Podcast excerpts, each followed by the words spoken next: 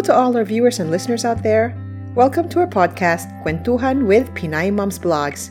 I'm your host, Tara, from the YouTube channel Pinay Moms Blogs, and here in our podcast po, we interview our fellow kababayans to share their stories and real-life experiences about family life abroad. Our episodes are also available on our YouTube channel, and please feel free to like and share our episodes from our Facebook page and check out na rin po ninyo ang aming website at www.pinaymomsblogs.com. Our guest for today's episode is originally from Albay in the Bicol region of the Philippines. It was her first time po to travel abroad when she moved to Denmark, but the adjustments and the challenges she had to face living in the Danish society taught her to be more resilient and empowered. Ang dami ko pong natutunan na kakaiba sa pamumuhay ng ating guest bilang isang Danish resident. So, pakinggan po natin ang aking kwentuhan with Miss Rona Kiamgo from Slagelse, Denmark. Hello, Miss Rona! Hello po! Hello, hello. hello to all viewers of Pinay Moms Vlogs. Yes. Yep. Happy New Year!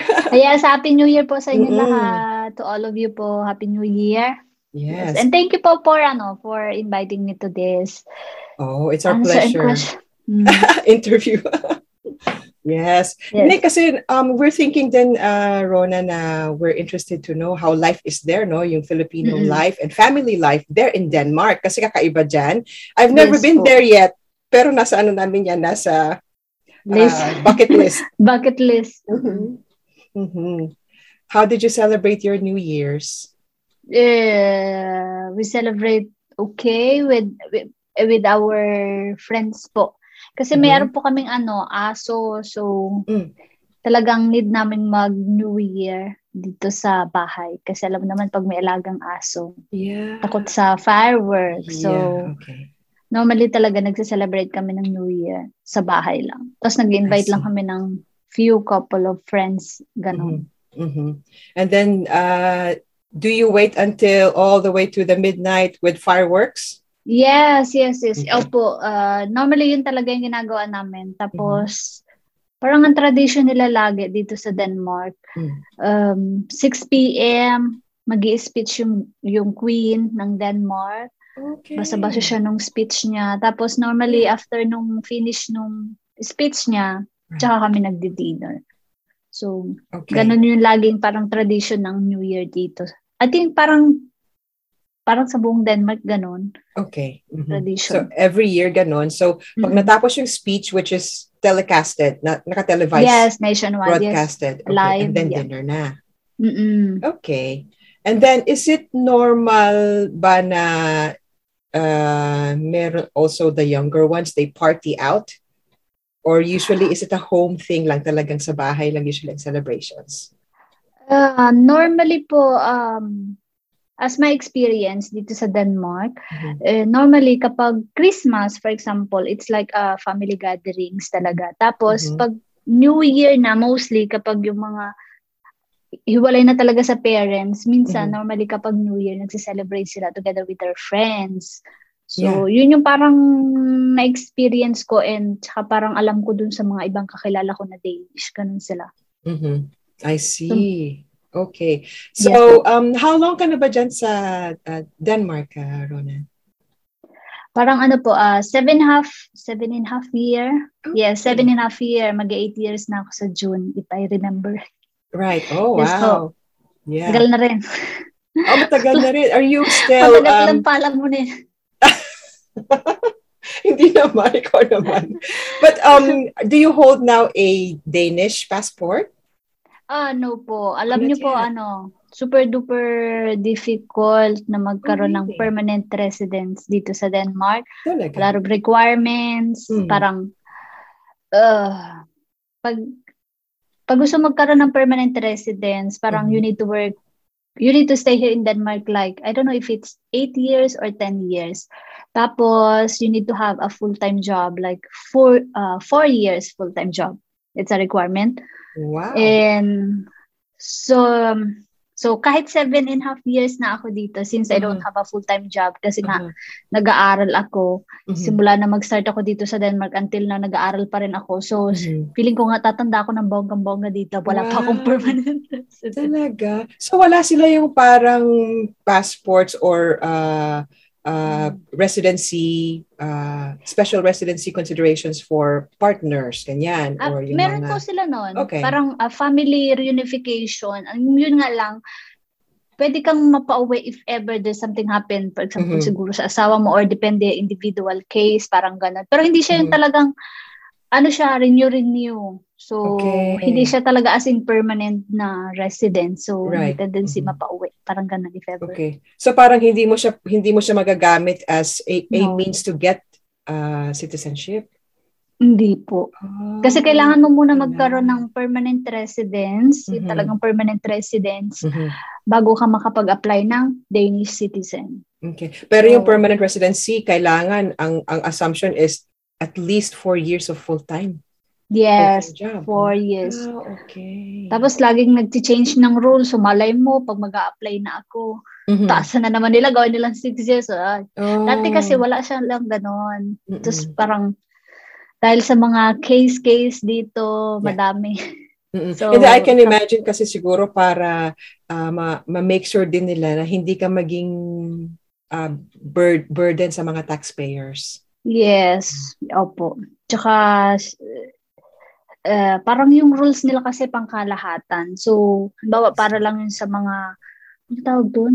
Yung mga pumunta dito galing dun sa war. Parang yung rules doon, parang Oh, from the asylum. sa amin. So even with asylum people, same thing.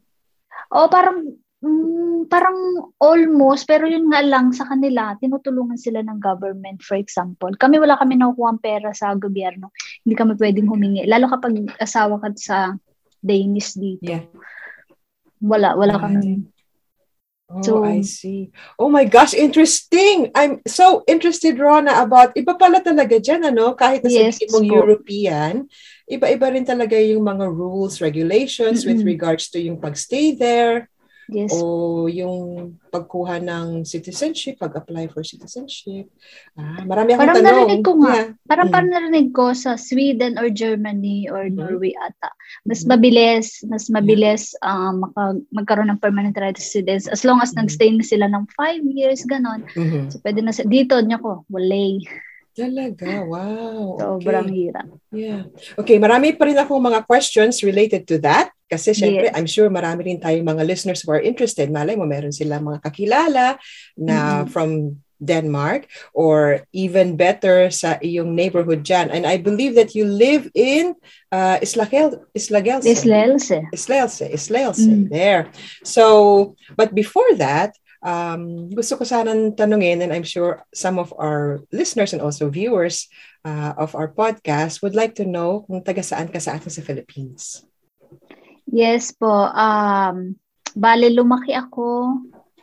Bale, ano, simula siguro pinanganak ako hanggang high school. Mhm. Sa Bicol talaga ako lumaki. Okay. Sa Dait Camarines Norte. Tapos, nag-aral ako ng university tsaka nag-work sa Manila. So, yon Doon talaga ako sa Pinas. I see. Okay. Mm. And then, um, so from the Philippines after school, um, nag-work ka din ba doon before ka nag-travel abroad?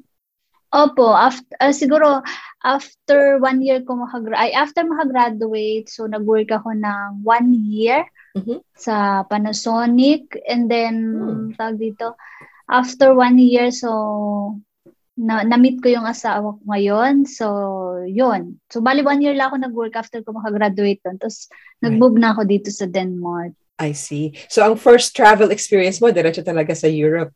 Mm-mm, I Denmark see. talaga. First ever ko na makalabas ng bansa. Tapos, Wow. talagang Denmark yung lapag ko. Yeah, oh my. Naku, ano yan, interesting yan for sure, Rona, kasi hindi Yes. lang completely different culture, pati weather. Yes, super duper. Ay, nako. How was that experience for you? Parang ano, parang naga. hindi ako nasasanay sa lamig. Parang every time na mag-winter, oh, mag-winter na naman. Parang hindi ako nasanay. Parang feeling ko, Yeah. gusto ko talaga summer lang.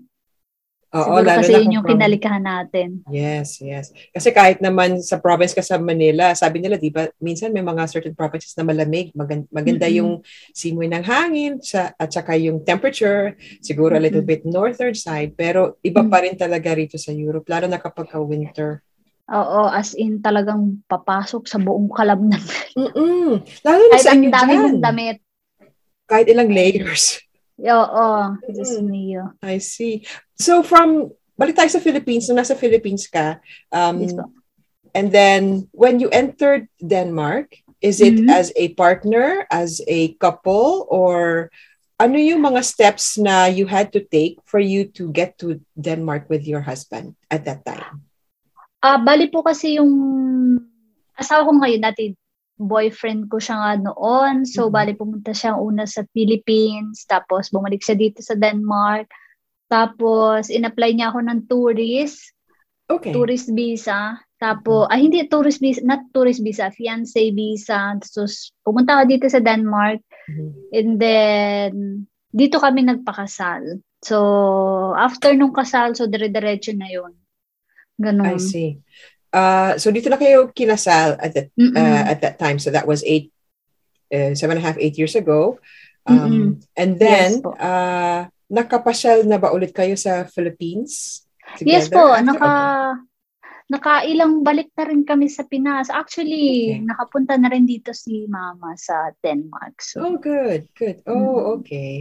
Um, once or frequently? Wa- once pa lang yata po, tapos nagkaroon nga nung pandemic. So, three years uh, na to, da, dapat which is, bago mag-start yung pandemic na yun, nakaplan na pupunta dito si mama. Tapos parang, right. na, hindi na naman natuloy. So, yun.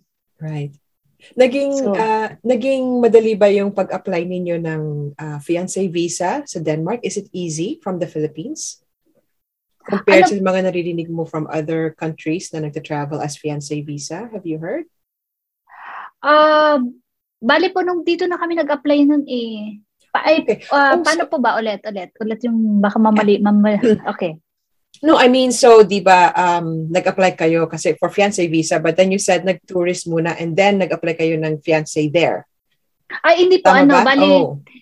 uh, namali ako nang sabi. Bali, nung ah. in-apply niya ako, fiancé visa na talaga, hindi siya tourist I see. visa. Okay, yeah, so fiancé visa. And then, visa. so maraming requirements and everything. Mm-mm. Typical ba yun? Kasi, let's say for example, um, may mga kaibigan ako na nagpa-fiancé visa sila sa States naman. So, Mm-mm. ganun din. Yung kailangan marami silang proof to show na talagang fiancé sila. So, otherwise, oh. pinahirapan. Hindi man pinahirapan, pero talagang mahigpit sila to make sure na magkakilala kayo and everything. Tapos, minsan pa, the story goes na pagka na, nandun na kayo sa America together, tinatawagan pa rin kayo ng immigration to make sure na nakatira kayo sa sarili, sa same house. Parang ganun. May ganun ba na experience when it comes to getting fiancé visas sa Denmark? Ah, yes po. Actually, if na-remember ko siya, uh, bali nag-send kami ng picture. Mm-hmm.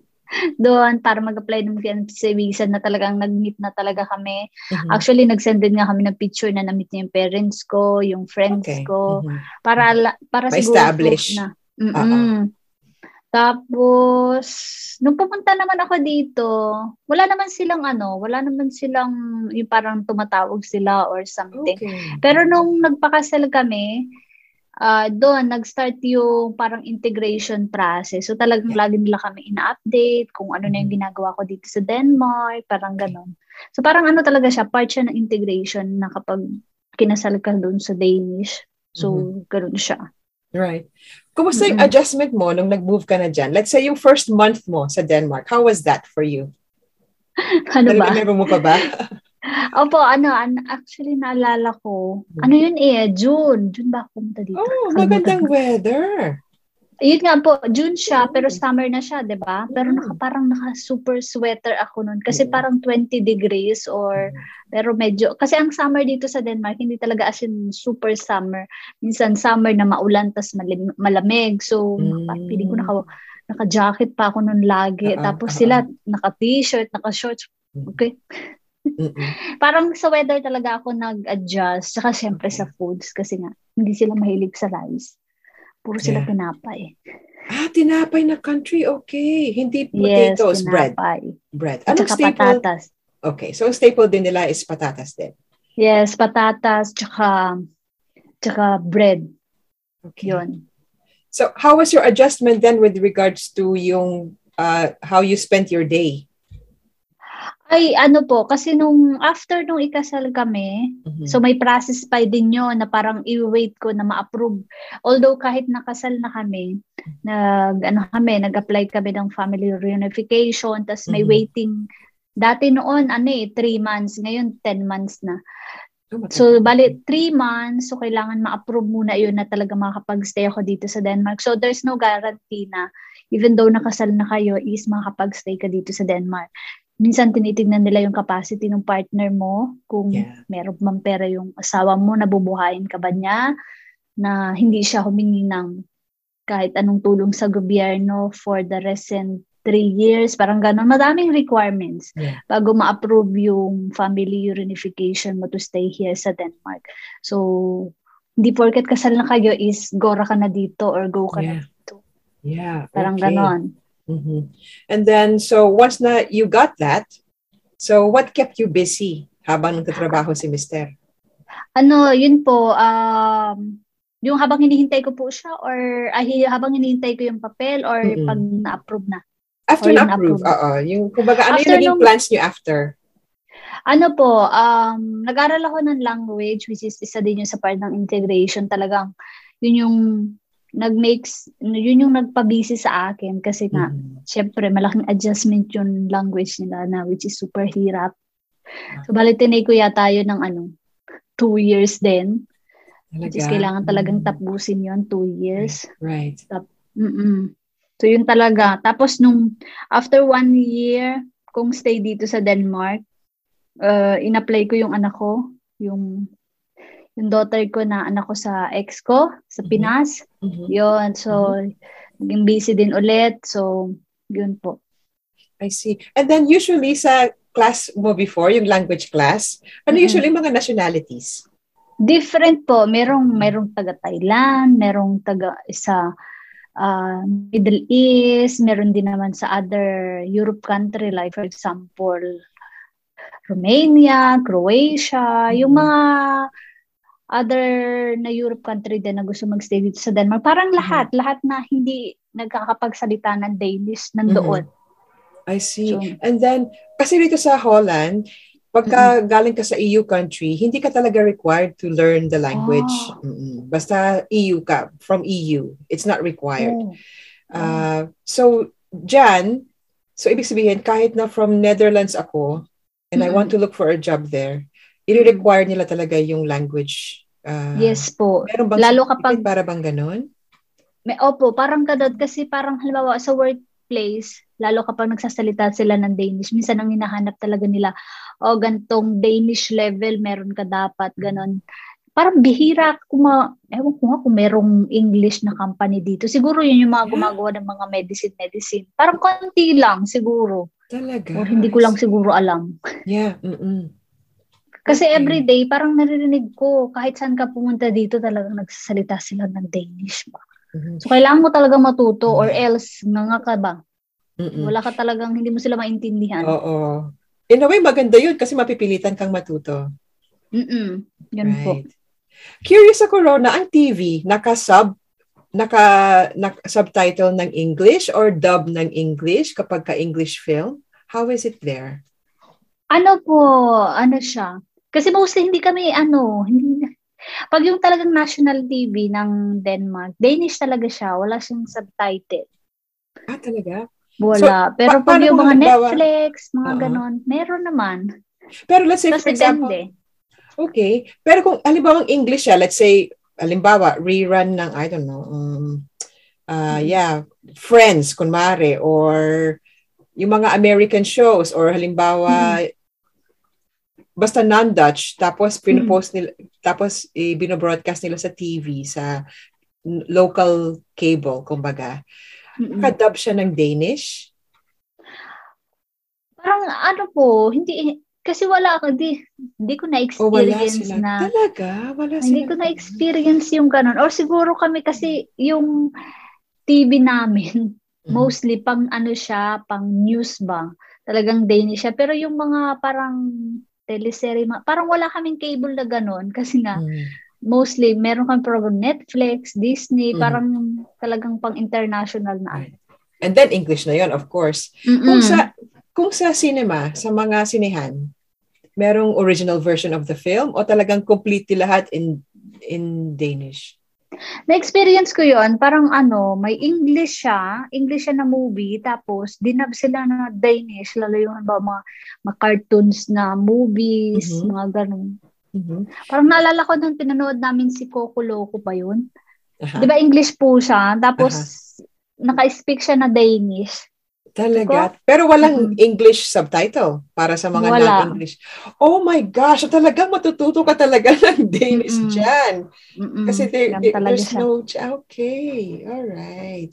Oh, interesting. And I uh, I actually nung nag-usap tayo before we went live, um, mm-hmm. nabanggit mo nga na you uh, are almost finished with your bachelor's Yes, yeah, bachelor's of Hopefully. Yes, yes. I'm actually very proud, diba? Because you actually you actually took the course. Mm-mm, thank you in, po. in Danish.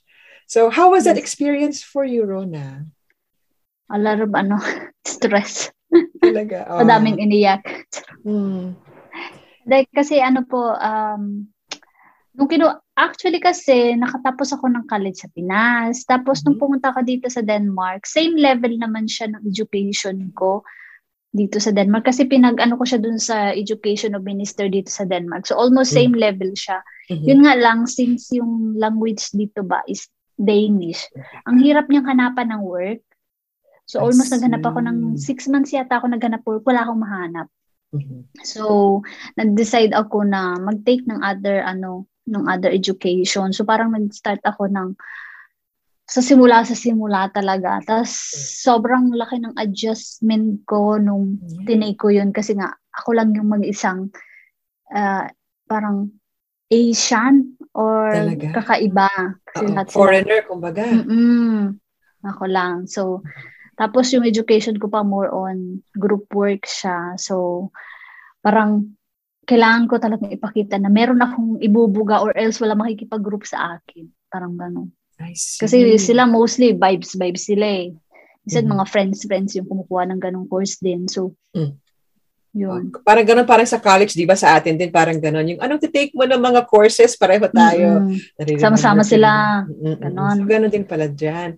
And then, so, um, paano yung, paano yung setup din ng halimbawa, for those who are interested to know about schooling sa mm-hmm. sa Denmark uh, sa in, in that level yung bachelor's level paano mm-hmm. anong difference diyan sa Pilipinas based on your experience for both anong mga similarities at differences kasi sa atin sa Pinas uh, more on ano tayo theory so kaya kapag nag-work tayo or lumabas tayo or after ng school natin, parang nagsisimula tayo sa bago ulit. So parang mm-hmm. yung mga pinag-aralan, nasan yung pinag-aralan natin? Mm-hmm. Dito, more ano siya, actual.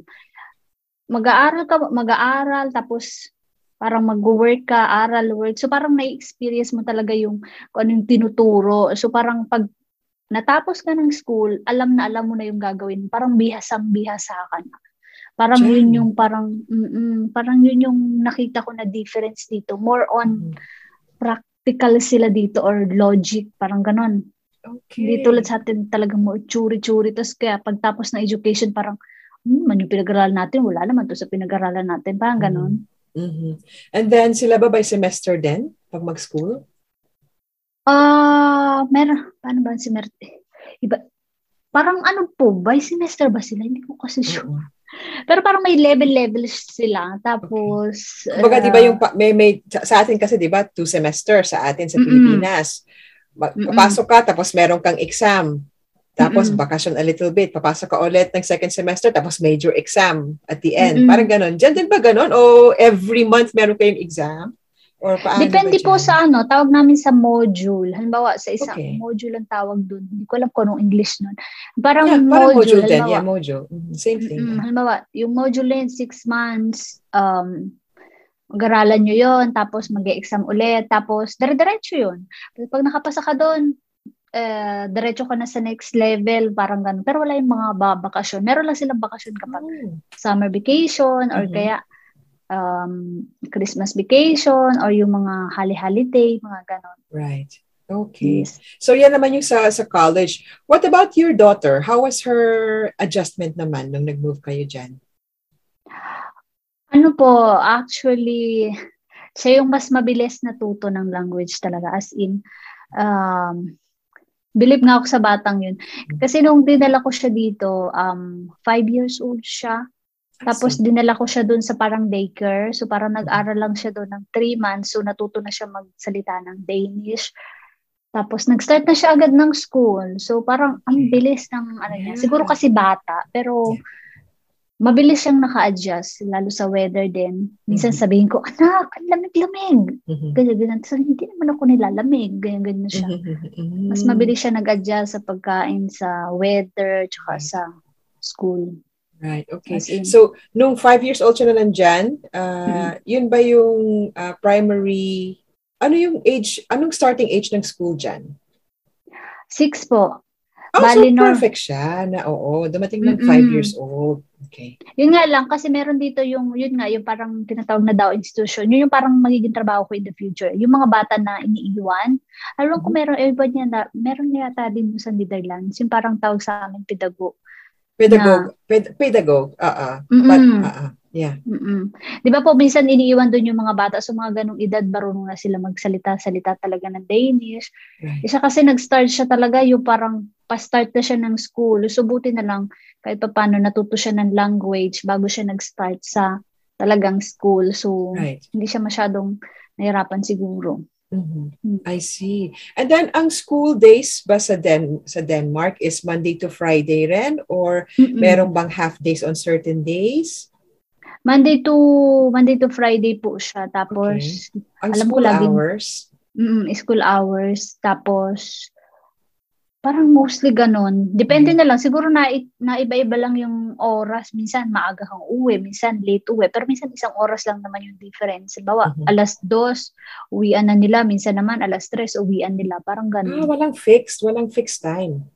Oo. Yung pasok, yun yung talagang fixed time nila. Mm-hmm. Pero yung uwi? Depende sa, yung uwi, minsan iba-iba. Depende sa subjects ng ganung araw.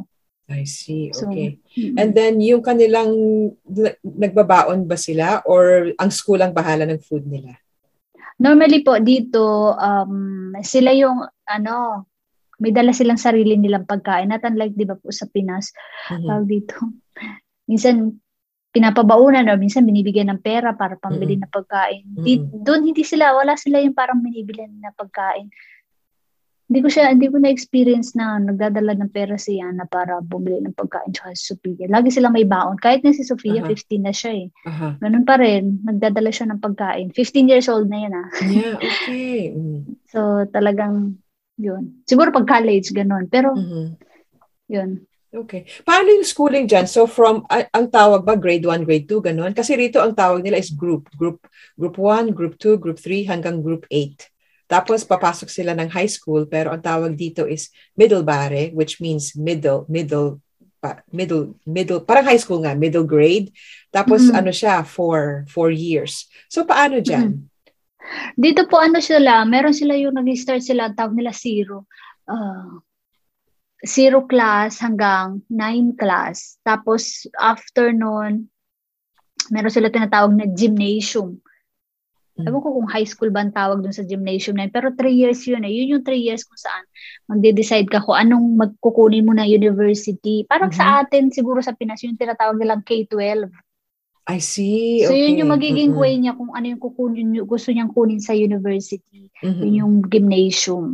Gymnasium is three years? Opo, three years siya. I see. Three years naman siya. Okay. Kumusta ang uh, health uh, healthcare sa Denmark? Ano po, uh, magandang healthcare dito kasi free. Free yung healthcare dito. Okay, Siguro yun. kasi dahil sa tax, mm. babayad sila la- parang lahat naman may sa Europe yata nagbabayad ng tax. Pero mm. dito po ano, uh, libre yung yung hospital. Na-experience ko dito na operahan ako sa isa kong tenga kasi bingi yung isa kong tenga. Mm, okay. Ano siya, free, free lang, free yung ano niya, yung operation niya. Tapos yung Okay. medicine, may discount din, yung half Mhm. price sa government. Kaya nabili ko lang siya, hindi siya as in ganun kamahal, parang ganun. Right. So, yun yung maganda ng healthcare dito. Mm-mm. Lalo ngayong pandemic, um, Oo. Sa school, di ba po sa Pinas, hindi ko alam kung anong paano yung way nila. Pero dito, may binibigay yung school na parang yung pang-test na Mhm. kung positive or negative ka. So maganda, hindi mo kailangan bumili ng kit Mm. para mag-test sa sarili mo or hindi mo kailangan pumunta dun sa corona test station. Yeah. May binibigay silang kit na free para dun sa mga bata. Paano mo nakukuha? Paano niyo nakukuha yung kit? Ah, parang binibigay po sa kanila sa school eh. Yun Tapos dadalhin lang nila sa bahay. Mm-mm, tapos kami Oh, yung that's so ano, Mm-mm. so So ang mga ang mga ah ah, anong tawag niyan? Kasi ang tawag diyan mga self-test kits, hindi available sa mga pharmacies. Meron naman pong nabibili kasi minsan may binibili kami eh. Ah, may actually may stocks kami. So yun yung ginagamit na may pupunta kami na party even though vaccinated na kami.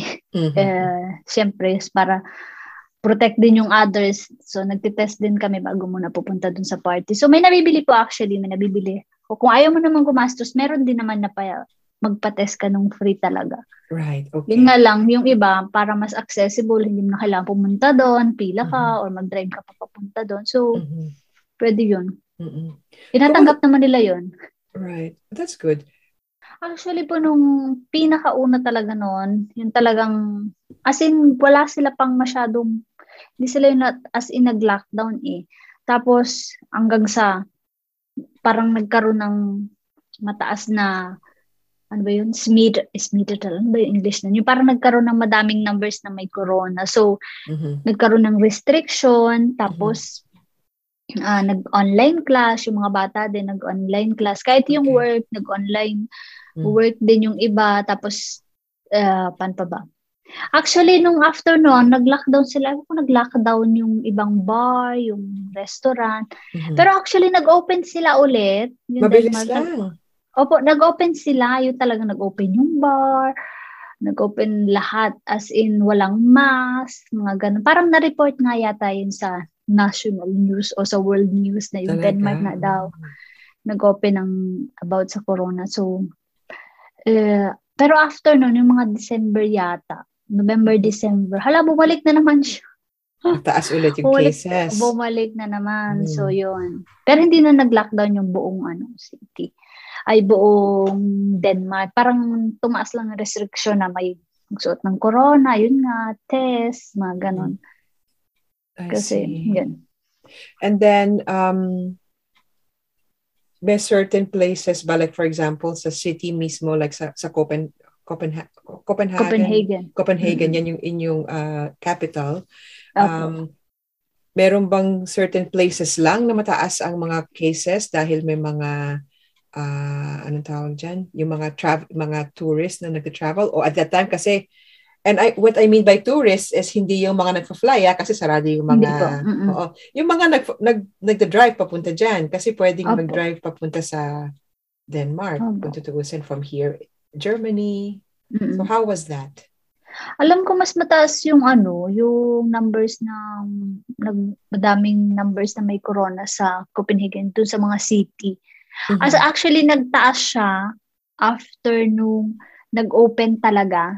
Mhm. Kasi as in nag-open talaga buong country, yung bar, yung disco Mm. bar, 'di ba? Mostly after nung simula na mag-start yung corona na yan. So at, as in talagang madaming restriction. Dito sa uh, sa Denmark, nag-close sila tapos biglang nag-open. Tapos after nung mag-open, ayun, biglang tumaas na naman so nag-close na naman. Pero alam ko sa city, mas madami talaga sa Copenhagen. Mm. I see. Kailan nag-start ang vaccination dyan? This this year. Ah, last year, sorry. Kasi 2022 na pala. Ayun lang, hindi hindi ko po siya ma-remember kasi Okay. ah, tawag dito, yung vaccination dito ano eh, parang yung confirmation mag, manggagaling sa government. So parang mm-hmm. nagsimula yata sila sa bata tsaka matanda tapos hanggang sa 60, 18 mga ganon mm-hmm. if I remember right. Tapos pumupunta uh-huh. din sila doon sa middle ng age. Kami ay kami yung pinakahuli Huli, kasi nasa uh-huh. 30 ako eh. So ganon. So parang pareho rin dito. Kasi let's mm-hmm. say for example, sa amin nag-start siya, nag-start kami medyo ano na eh, uh, mm-hmm. uh, nag-start ng January, February, pero sa mga elderly at saka yung mga uh, uh, employees in the healthcare. Sila Ay, yung mga opo, unang opo, binigyan, opo. right? Yes, Tapos, nauna po sila. Mga bandang uh, April, May, ayun na, nagsaset na sila ng by year, kung il- kay mm-hmm. anong year ka pinanganak. Tapos makakuha ka ng invitation. So, ganun din pala dyan. Oo, ganun nga. Alright. Mas maganda nga. Parang, na, sabi ko nga, naano ako sa, sa Pinas kasi ibang-iba yung way doon. Which, parang malungkot na lang ako kasi parang minsan ang tagal nila mag-antay. tas minsan nauunahan sila ng mga wala naman talaga sa list kasi mm-hmm. alam mo na, right, connection. Right. Yeah. Okay. Now, Rona, pre-COVID time, Opo. So, um, how was it like, let's say, for example, uh, yung mga uh, weekends ng isang Filipino-Danish family? How is that like? Um, ako po kasi hindi ako pala part. Ah, talaga? Okay. Tamad. Mm-hmm. Opo. Mm-hmm. Uh, minsan, um, pumunta kami sa family ng asawa ko, kape-kape. Mahilig sila sa ano, um, family-family gatherings. Mm-hmm. Minsan, uh, naimbitahan kami dun sa friends ko na Filipina na may asawa din na Danish. Mm-hmm. Tapos, pan ba? Parang bihira kami mag-invite. Nag-invite kami, pero kasi ako, parang, siguro kasi, parang feeling ko everyday ako busy. Yung asawa ko din everyday. So, parang minsan gusto ko, weekend ba, sa amin na lang na time. So, parang bihira kami, as in bihira kami mag-yes siguro sa mga mm-hmm. party-party, parang ganun. O kaya yung mga invitation. Pero okay. weekend po talaga mostly like relaxing lang, tapos mm-hmm. family time, ganun. Mm-hmm. Kapag And ganun. then, um, how do you spend yung birthdays? Paano ang birthday celebrations sa Denmark? Depende siguro uh, kung, I mean, like kids part, kids birthday party at saka yung mga for the adults. Paano ang difference? Ano po, parang wala siyang difference. Parang sobrang simple lang. Yun yung na-experience ko sa family ko, ng asawa ko. Compared sa um, Philippines, ha? Compared sa yung nakagis na natin sa Pilipinas. Oo. Mm-hmm. Sa Pinas, di ba po, sobrang bongga, ang daming handa, may pakik at kung ano-anong ulam mm-hmm. na pagkain. May spaghetti, kung ano-ano. Dito, mostly, ano lang po siya. Um, kape, tinapay, cake, ganon. Ang tawag nila, cup, coffee and cake ang tawag nila. Cup and cake, ganun lang. Tapos, more on chika-chika sila. Minsan nakakapag-stay sila, mga nakaupo lang sila dun sa upuan. Five hours, chika-chika lang sila. Hindi tulad sa atin sa Pinas, di ba? Pag kumakain, ganun-ganun talaga. Kung saan-saan pumupunta yung mga tao, chika dito, chika May to. May palaro pa. Ingay, oo. Mm-hmm. Dito sobrang simple lang, tapos mm-hmm. tahimik. After after magkape, tinapay, tapos mm-hmm. mag-blow na ng candle yung celebrant, tapos yeah. mag-open ng gifts. Mm-hmm. Tapos after noon, meron na yung mga snacks-snacks lang na chocolate or chichirya, tapos more on chika na sila. As in, sobrang simple. Wala sila ng mga palaro. Hindi sila yung maiingay na, ah, yung palaro yeah, tayo yeah. or kung ano-anong ano, ganap. Mm-hmm. Walang gan. Okay. Ano ba sila? Coffee drinker ba ang mga Danish? Opo, super. I see. Super. Sa family ng Jacob, ng asawa ko, uh-huh. Jacob. Pero yung ibang ibang Danish na nakilala ko, hindi naman sila ano sa kape. Ewan ko ba baka yung sa pamilya ng asawa ko yung mahilig sa kape. Talaga? As in, mm-hmm. nasanay nga po ako mag-drink lang ng kape na walang asukal, saka walang milk. Talagang Black? coffee lang. Oo. Oh, oh. Wow. Nasanay na ako ba? Mm-hmm. Hindi, hindi. Dati, nung unang dating ko dito, ay nako, hindi talaga. Kailangan it's either may asukal or may milk. Pero ngayon, mm-hmm. carry naman ah. Okay. Nasanay. Oh, that's that's good. Sanayan nga lang naman talaga. Kasi siguro pag halimbawang uh, nagsiserve sila ng coffee, usually ba talaga they serve din black? Opo, kasi pero may, meron sila itong coffee, brew coffee talaga. Uh-huh. So talagang kape lang talaga yung siniserve nila kahit minsan nagtatanong sila kung gusto mo ng hot chocolate, pero bihira sila mag Pero Mm. sila maganda na may hot chocolate kasi mostly, as in talaga sila, dark coffee. Mhm. I see. When it comes to, speaking of coffee, when it comes to food, ano yung Mhm. mga pwede mong i-share sa amin na favorite mo na foods dyan? Sa, na, halimbawa, kung, kung bibisita kami dyan, something na we Mm. should look forward to na i-try. Ay, ano po, ano ba? Ano siya, ah, parang meron silang ano, actually, ang favorite ko na handa dito sa Denmark kapag Christmas, Christmas. Kasi meron sila nung tinatawag na, ano ba yun? Steak flesh or yung gawa sa duck. Yung steak flesh po kasi para sa atin sa Pinas, parang ano siya, lit, ah, lechon kawali, parang ganun. Okay. Oh. Tapos may Anong- specific anong na meat? gravy.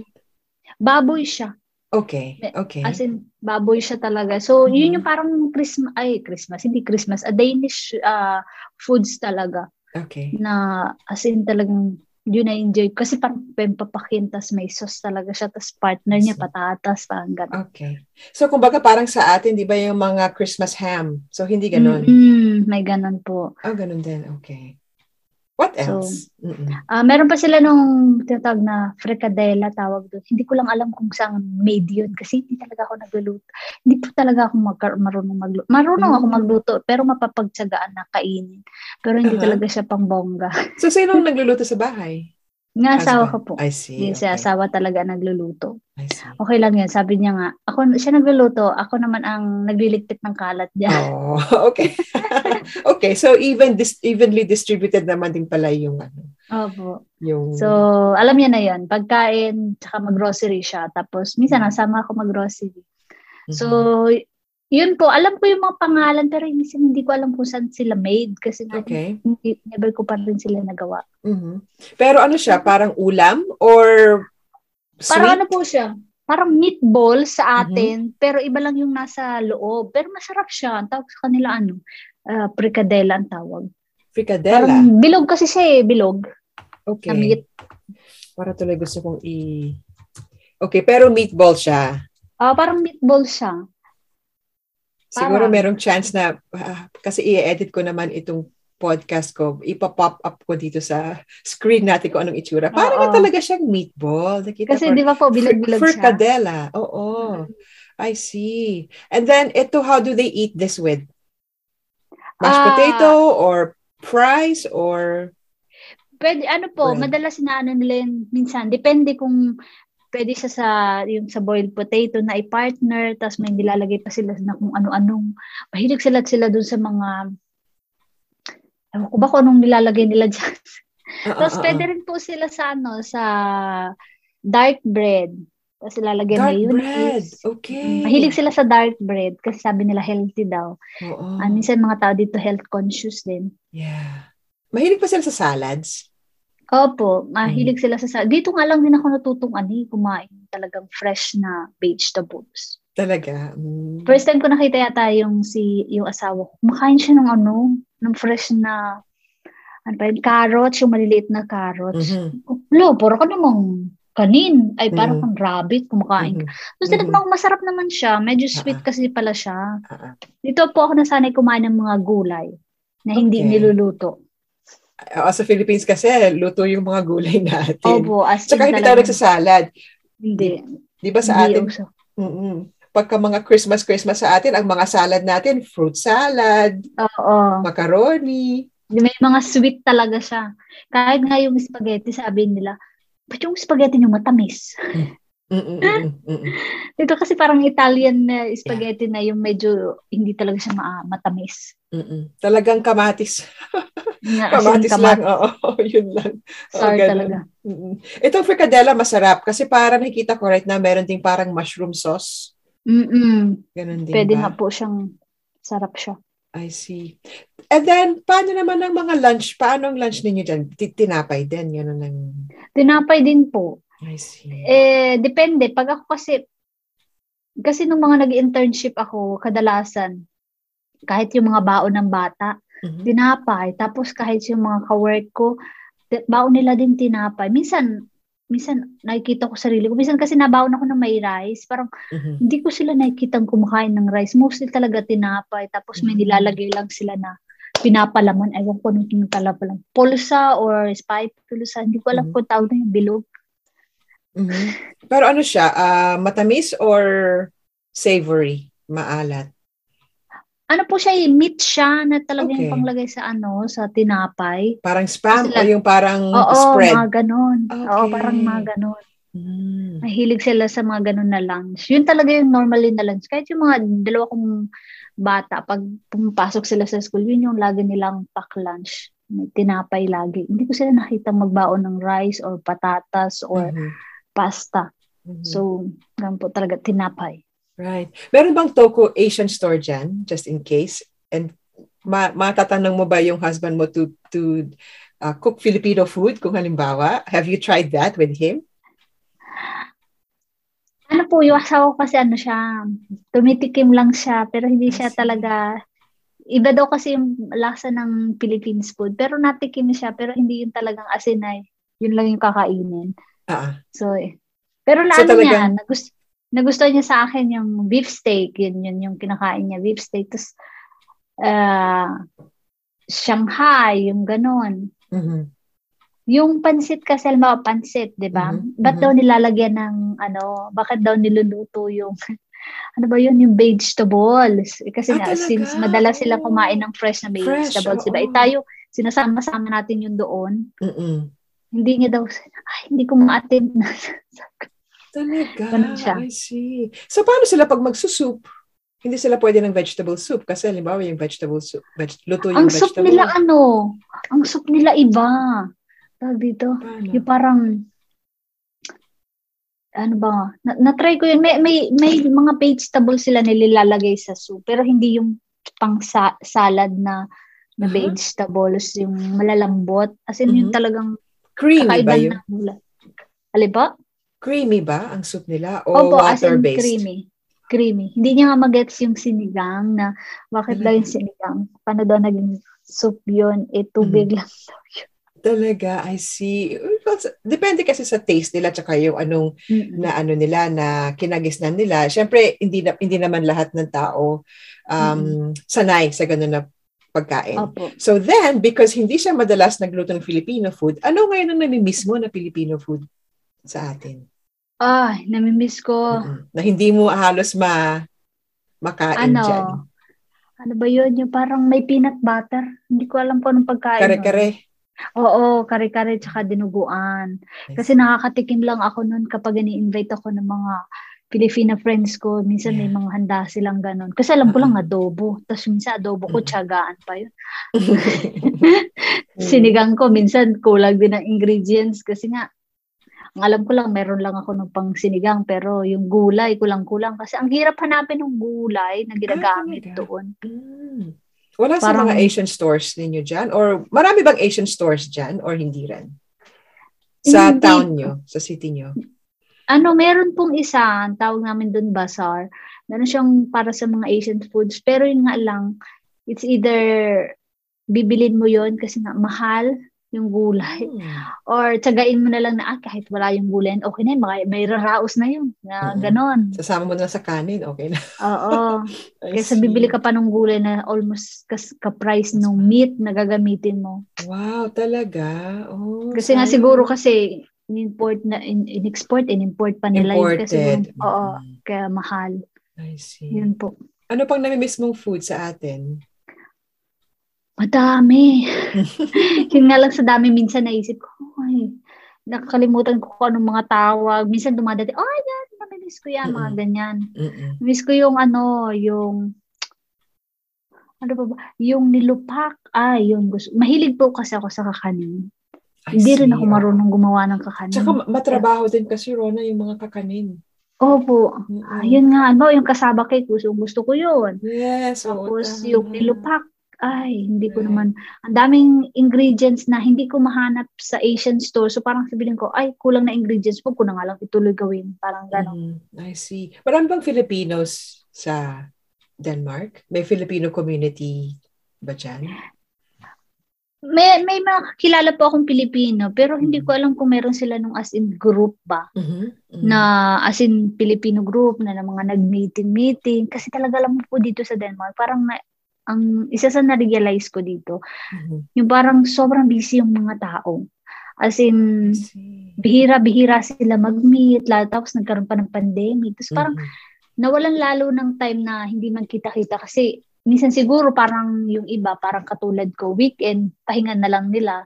Mhm. So, minsan nag-stay na lang siguro sila sa bahay. Magkita man kami kapag pumunta Mhm. siguro kami ng city, maglakad-lakad, mag-high lang, ganon. Yeah, I see. Okay. Hindi tulad sa Pinas na go-go, party-party, or Mm, okay, meet-meet, ganyan. Mm-mm. Dito kasi pag winter lalo, nako, ang hirap din maglalabas, malamig. Oo nga. Hindi ba kayo ah, naka-experience ng ah, anong tawag niyan, yung mabiling mabilis ma-board ang mga tao lalo na pag winter kasi mahahaba yung gabi, 'di ba? Longer evenings. Ay, ako Longer po, nights. na-experience ko yan, yung Mm. Yung weather nag-a-affect sa moods mo. Hindi ko nga alam mm, na meron na, meron pala na nakakapag-affect pala ng moods yung weather. Lalo kapag Mm. mm. hindi maaraw, puro ulan, puro gray. Yung parang lagi kang pagod, tapos Mm. ayaw magkikilos. Mm-mm. Nakaka-affect pala yun. Kasi pag... Mm. Kayo po ba ganun din? Wala naman, hindi na masyado. I think it's because ah dito kasi mad- madalas madalas mag-enjoy out ang mga tao. So baliktad, dito naman madalas silang labas-labas-labas ganun ang mga tao dito. Mabuti na lang pala. So Jan, na-experience mo din yung ganun, yung naapektuhan yung mood mo. Opo. Minsan, parang tipong natulog naman ako ng 10 hours, tapos feeling ko, gu- parang gusto ko ulit matulog ng hapon kahit late na ako gumising. Parang gano'n. Wow. Kasi pag pagtingin mo sa bintana, parang paggabi na naman. So parang lagi ka bang pagod? Mm-mm. Parang parang ngayon nga po sa school, pinilit ko hindi ako matutulog baka mamaya hindi ako magising sa alarm ko. Kaya sabi ko may ano tayo sa ko. Saka sabi ko, pilitin kong wag matulog kasi para mamayang gabi, tawag dito, hindi ako mahirapang matulog kasi may pasok ulit bukas. Right. Mm-mm. Sa sa school nyo, hindi ka ba naka-experience ng an- ano yung mga challenges when you were in school na yung hindi ka naka-experience ng discrimination? Nag nagdi-discriminate pa ang mga Danish people? Hindi, hindi naman po nila as in sila nagdi-discriminate. Pero siguro meron talaga sila kahit saan naman na yung parang uh, pinipili minsan nila yung gusto nila pakisamahan. So, ikaw as a foreigner, talagang Mhm. kailangan ikaw yung mag-engage sa kanila. Ikaw yung makipag-communicate sa kanila. Kasi minsan, pag tatahi-tahimik ka sa gilid, hindi ka rin nila papansinin. Kapag Mm. di mo sila kinausap, hindi ka nila kakausapin. So, minsan, ikaw yung makipag-interact sa kanila, makipag-usap sa kanila.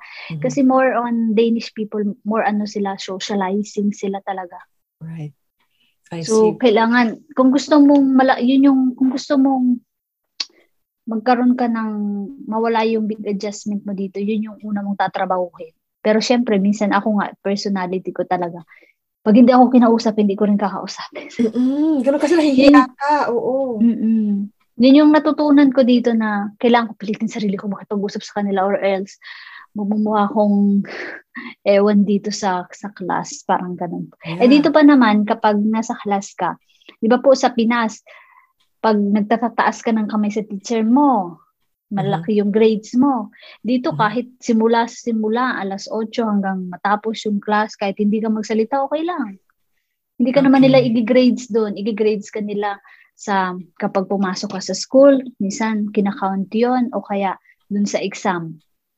Wala I silang, see. walang grades yung taas-taas ka na pabibo ka sa, sa Ah, ah, ah. Mm, I see. Okay. Wow.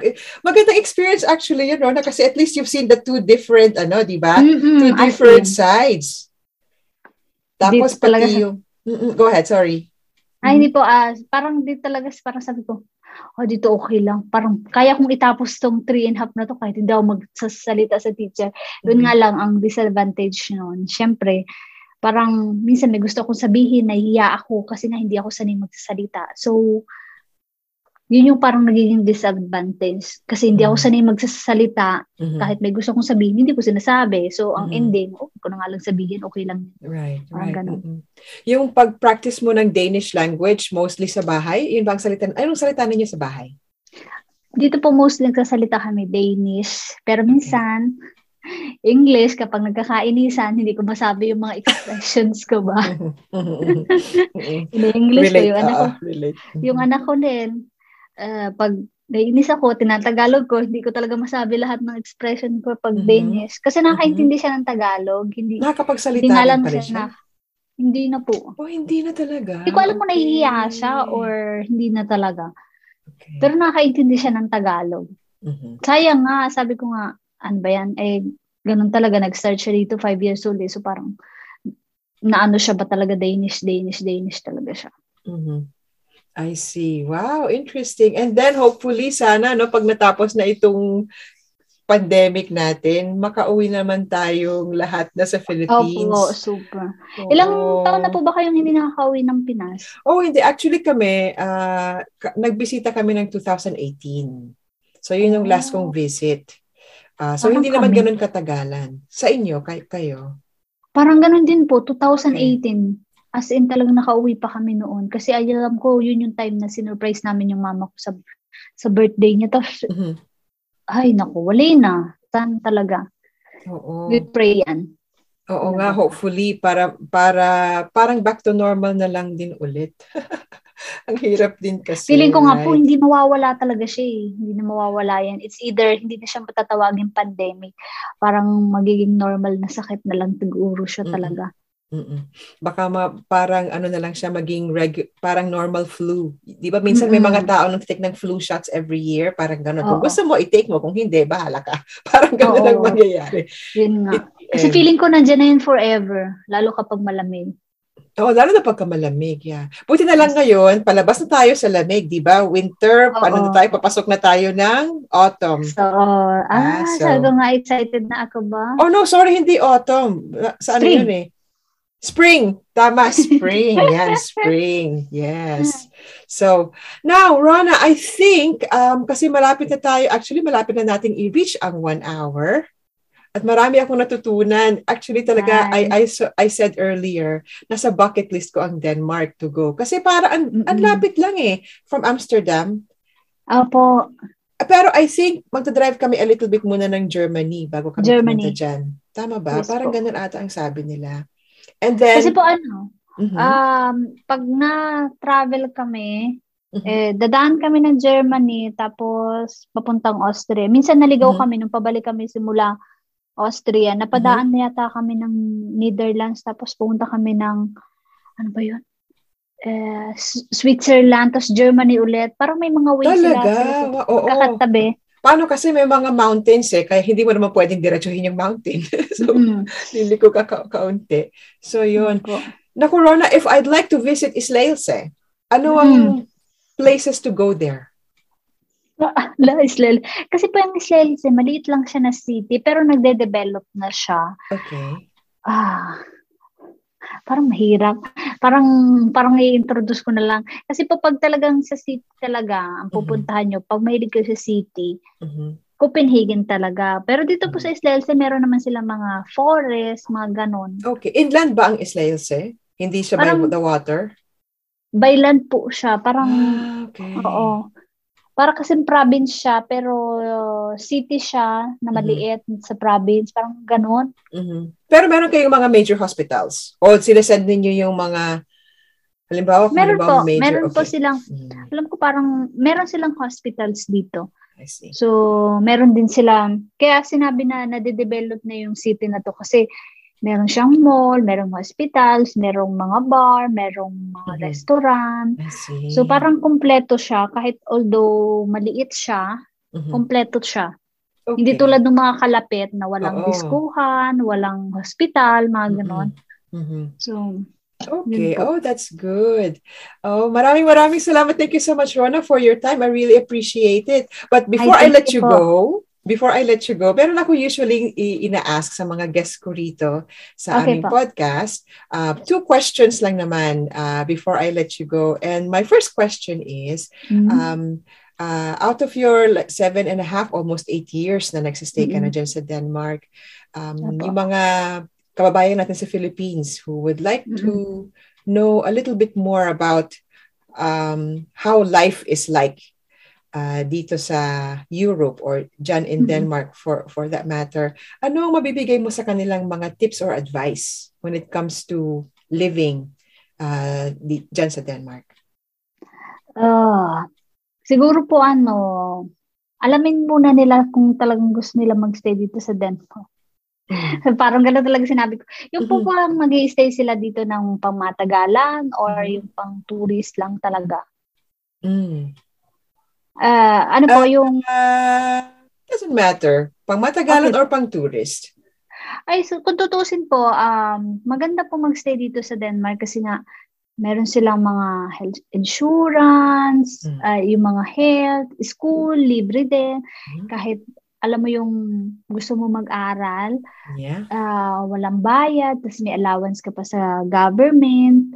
Tapos yung anak mo, free education, tapos may nakukuha din na pera sa government every quarter. So, um, ang masasabi ko, isa sa magandang tirhan ang Denmark. Yun nga lang, a disadvantage nga lang, yun yung sa about sa permanent residence, kung gusto nyo magstay dito sa Denmark, yun lang yung medyo tatrabahuhin nyo talaga if mm-hmm. if you ever want to stay here sa Denmark. Mm-hmm. Talaga yung tatrabahuhin nyo. It's either mag-work na kayo agad or gusto mo nang mag-aral bago mag-work. Mm-hmm. Ganon po. Okay. Tama ba yung sagot ko? yeah, of course. Oo. Kasi actually maraming mga guests dito sa podcast natin, same thing. Kasi mm-hmm. kailangan aralin mo talaga, alamin mo yung pupuntahan mong country. Opo. Kasi integration importante eh. Otherwise, yeah, super important. Mm-mm. Go ahead. Kasi hindi ka pwedeng magpunta dito tapos hahayahay ka lang. Hmm. Parang yung government dito talagang iaano ka na may ginagawa ka sa buhay mo. Mm-hmm. Parang mag-message sila, ano na ginagawa mo? nag integrate ka ba? Nag-aral ka na ba ng pro school? Mga ganun po. So, mm-hmm. kailangan talaga yun yung mga basic na kailangan mong alamin kapag gusto mong tumira dito sa Denmark. Mm-hmm. Okay. Tapos, mat- matulungin naman ng government. Uh, nag-a-assist naman talaga sila. Opo, opo. Okay. O, as in, as in, ang maganda doon, ang maganda dito talagang ano sila, mga tao dito equal rights pa. Yeah, ano, that's good. As in. Okay, that's good. All right. And then, um, ang second question ko naman is, ano naman ang mabibigay mong advice or tips sa mga kapwa nating Pilipino who are already living here abroad with us? Apo, um, siguro ano, um, ang ma-advise ko, like for example, me having a Danish husband, mm-hmm. um, tawag dito, for example, you have an opportunity to stay, for example, here in Denmark, you have an opportunity to study, go for it, mm-hmm. and uh, tawag dito, hala, ano pa bang may access ko? Yeah. wala na ako sasabihin ko. Kasi ako po, personally ako, um, pwede naman ako mag-work kung gugustuhin ko talaga.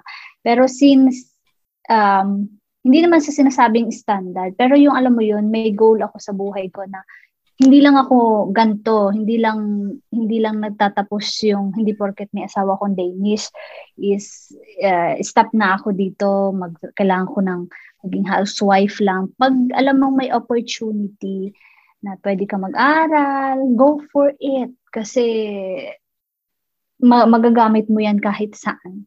Kahit anong um, gusto mong gawin sa, sa buhay mo in the future. Kasi hindi mo naman masasabi na yung asawa mo buhay forever. Hindi mo rin masabi kung maghihiwalay kayo. Mm-hmm. Alam mo yon for yourself security din, parang mm-hmm. ganun po ba? Mm-hmm. Actually, Kasi hindi mo masasabi ang buhay. Yeah. Hindi naman pwedeng, oh, may asawa kong foreigner, hayahay na buhay ko. Minsan mm-hmm. kasi yun din yung mga nagiging isip ng ibang tao, lalo kapag kasal ka sa foreigner. Ang yun yung iniisip ng mga tao sa, halimbawa sa Pinas, hindi nila minsan din alam na tinatrabaho natin yung pagstay natin dito sa sa ibang bansa. Yung ganun mm-hmm. po. Correct. Actually, isa yan sa one of the best advice na na uh, received, uh, na actually I received from our guests here. Dahil mm-hmm. it's it's uh, it's actually good to know na hindi naman natin pwedeng sabihin na you're taking advantage, pero mm-hmm. as much as you can, make use mm-hmm. of it or make the most of your life abroad. Mm-hmm. 'Di ba? Kasi may opportunity ka na, na nandito. Mm-hmm. Hindi mo naman as in talagang inano yung asawa na asawahin ka, 'di ba po? Pero may opportunity ka na nandito na baguhin mm-hmm. yung buhay mo, yes. na maging way mo siya rin na, mo in the future, makatapos ka ng pag-aaral, makahanap ka ng magandang trabaho, yes. na pwede ka rin makatulong sa family mo sa Pinas. Tsaka mm-hmm. yun yung lagi kong ano din sa sarili ko na kahit saan ako makarating, lagi kong hindi kakalimutan yung family ko sa Pinas. So, parang ganun din. Yun din yung isa din sa uh, kaya ako nagsusumikap dito sa Denmark kasi hindi lang naman yung parang magkaroon ako ng magandang buhay dito. Para may mm-hmm. chance din ako na matulong, matulungan ko yung family ko sa Pinas kasi hindi ko naman pwedeng iasa lahat na uh, y- yung asawa ko pwede, oh, anytime pwede akong humingi ng tulong sa asawa ko pag just in case kailanganin yung kailanganin ng family ko sa Pinas yung tulong. Pero iba pa rin yung, alam mo yun, may ano ka, um, kaya mo yung sarili mo. Yeah Yeah, uh, yeah. Hindi mo kailangang mag-defend sa iba. Parang ganun. Mm-mm. Yung ano ko sa sarili ko na, kahit anong mangyari, kayang-kaya ko sarili ko pang ganun. Yes, very nice. Nasanay, nasanay din na ganun mm-hmm. talaga ako sa Pinas. So, mm-hmm. I see. Uh, independent, strong woman. Uh, maganda. Yes, power. Yes, woman power. Rona, thank you, thank you so much. Maraming maraming salamat for your time. Thank you po. Oo, sa pag-accept mo ng aming invitation. And I hope na one of these days, alam mo, kahit na um, anong tawag yan, medyo, hindi ko alam kung 2 hours, 3 hours ba ang pag-drive papunta dyan sa inyo from here. Uh-uh. I hope na one of these days, San- mag- magkamit okay. tayo in person. Oo nga po. Sana pag ano, mga mga summer, ayang maganda. Hindi pa rin kami nakapunta ng Netherlands eh. Parang Ay, naligaw lang, nung naligaw kami pa uwi ng Denmark. Sa North. Napadaan uh, lang. Mm-mm. Oh, okay. One of these days, makikip in touch pa rin naman tayo because actually, yes. um, if I had not mentioned uh, earlier, meron ka namang YouTube channel and I will add yeah. that on our description box below for our listeners and viewers uh, para ah, masupportin po natin ang ating um, ang kanyang channel which is called Rona Vlogs. Yes, Rona Vlogs. Yan. Kaya po actually if you see ang kanya rin pong background right now, ang actually ang ganda ng background mo sis ha. I thank you po. Yeah, ano it's yan? really nice. Uh, thank you to my dedicated husband. Siya talaga yes. yung mahilig mm. maggagawa ng mga abubot ko dito sa studio ko. Lahat mm-hmm. ng camera, right. ring light, siya talaga yeah. yung mga nag It's really nice. Oo, nagla-live stream ka rin kasi da, ka, ka, mm-hmm. ka din, di ba? So that's Opo. good. All right. Okay. So, and also to our viewers and listeners, um, please don't forget din po na this podcast is also uh, broadcasted or aired on Spotify and Google Podcast. Wow. And of course, pakinggan na rin po ninyo or you can watch other guests of ours on our podcast. And hopefully, um, tuloy-tuloy na rin po ulit ang ating pag-interview or pag-guest uh, dito sa Kwentuhan with Pinay Moms blog. So, in the meantime, again, maraming maraming salamat po sa inyong lahat for wa- for watching and listening and also to Miss Rona. Maraming maraming thank salamat. Thank you po. Okay, thank you. Thank Until you po. next time. Pinoy Mom, Pinay Moms Vlog and thank you to all viewers. Thank you thank po. Bye-bye po. Okay, bye-bye. Thank you so much.